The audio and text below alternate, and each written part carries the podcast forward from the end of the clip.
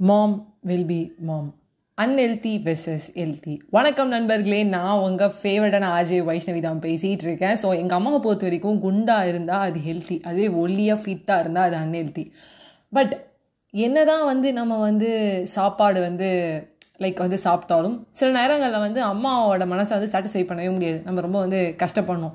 நல்லாதாம்மா சாப்பிட்டேன் உடம்பு ஏற மாட்டேங்குது அதுக்கு நான் என்னம்மா பண்ணுவேன் அடிப்போம் நம்ம வந்து ஒரு அறுபது எழுபது கிலோ இருந்து அப்பயும் நம்ம ஒல்லியாக இருந்தால் அதுக்கும் திட்டுவாங்க. என்னடி நீ பார்க்கறதுக்கே லட்சணமாக இருக்க மாட்டேன் என்னடா நான் பார்க்கவே அழகாக இருக்க மாட்டேன். குண்டா இருந்தால் நல்லா இருக்கும்டா அப்படிம்பாங்க.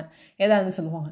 But according to us healthy அப்படிங்கிறது வந்து நம்ம என்ன நினச்சிட்ருப்போம் அப்படின்னு கேட்டிங்கன்னா go to gym work hard அப்படி ஜிம்முக்கு போகிறோம் ஜிம்முக்கு நான் போகிறேன் அப்படின்னு சொல்லி போவோம். அதுக்கப்புறம் அதை சுற்றி பார்க்க போவோம். அப்புறம் எல்லோரும் என்ன பண்ணுறாங்கன்னு பார்ப்போம். அப்புறம் நம்ம ஜிம்முக்கு ஏதோ ஒன்று போயிடுவோம்.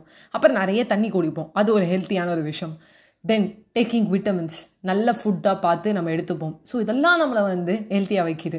ஸோ அதெல்லாம் பார்க்கும்போது அம்மாவுக்கும் சந்தோஷமாக இருக்கும். ஏதோ ஒன்று பண்ணுறான்ப்பா அப்படின்னு. நம்ம குண்டா ஆகலைனாலும். ஸோ அவங்களோட மைண்ட் செட் எப்படி?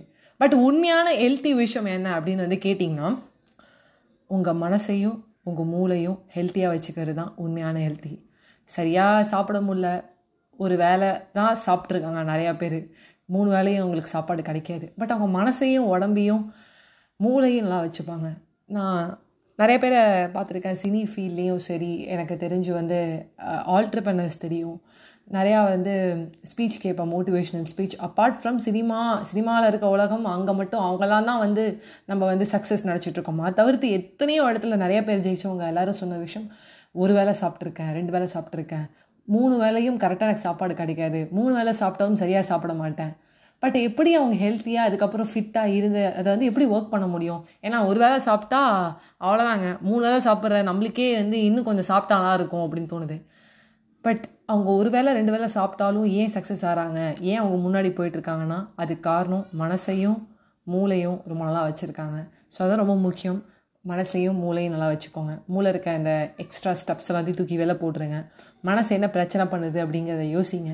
நிதானமாக யோசிக்கும் போது அது சரியாகும். சீரியஸ்லி எனக்கு ஒரு மன அழுத்தம் வரும்போது நான் யோசிப்பேன் எனக்கு என்ன பிரச்சனை அப்படின்னு சொல்லிட்டு.